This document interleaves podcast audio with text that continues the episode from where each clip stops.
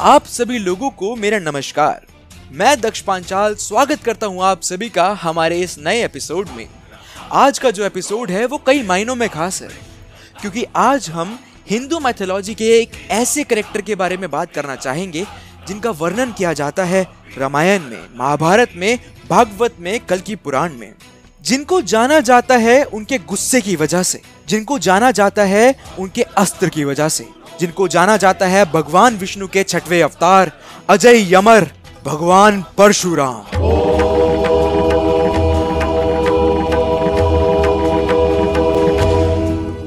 परशुराम जी की जीवन गाथा इतनी विशाल है कि मैं इस पॉडकास्ट में कवर नहीं कर सकता।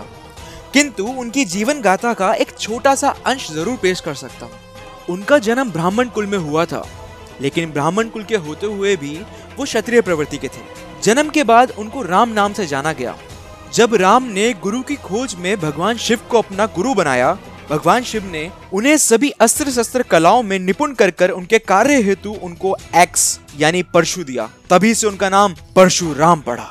छठवे अवतार का जो कार्य था, वो ये था कि धरती पर जितने भी राजा हैं, जो सत्ता के लोभ में पागल हो चुके हैं जिनको प्रजा की कोई फ़िक्र नहीं है, उन सभी के अत्याचारों से इस दुनिया को मुक्त कराया जाए। उस समय का क्षत्रिय एवं अत्याचारी राजा, जिसका नाम था कात्यवीर अर्जुना, उसके पास हज़ार हाथों का बल था, जो अपनी सत्ता के घमंड में एकदम पागल हो चुका था। अपनी ताकत के घमंड में उसने परशुराम जी से युद्ध करना चाहा और परशुराम जी की कुटिया पर पहुँच गया। वहाँ परशुराम जी को ना पाकर वो क्रोधित हुआ और पूरी कुटिया को तहस नहस कर दिया। उसने उनके पिताजी से भी दुर्व्यवहार किया। जब परशुराम जी को यह बात पता लगी तो क्या था? वो पहुँच गए सीधा उसके महल के पास और बोल दिया कि अगर तू बाहर आया तो अकेला मरेगा, नहीं तो मैं सारे लोगों को मार दूँगा। कात्यवीर अर्जुना को लगा कि एक ब्राह्मण ही तो है, ज़्यादा से ज़्यादा क्या होगा? उसने गिनती के दस सैनिकों को बाहर भेजा और बोला कि मुझे इस ब्राह्मण का सर चाहिए। जैसे ही वो राजा अपने सिंहासन पर बैठने के लिए मुड़ा, वैसे ही उसके सामने दस सर आकर गिर गए। वो घबरा गया। उसने अपने सारे सैनिकों को यह बोल दिया कि जो इस ब्राह्मण का सर काट कर लाएगा, मैं उसको कीमती आभूषण दूँगा। तब क्या? सारे के सारे सैनिक बाहर गए और क्षण भर में सभी के सर उनके धड़ से अलग मिले। कात्यवीर अर्जुन ये दृश्य देखकर एकदम क्रोधित हो गया।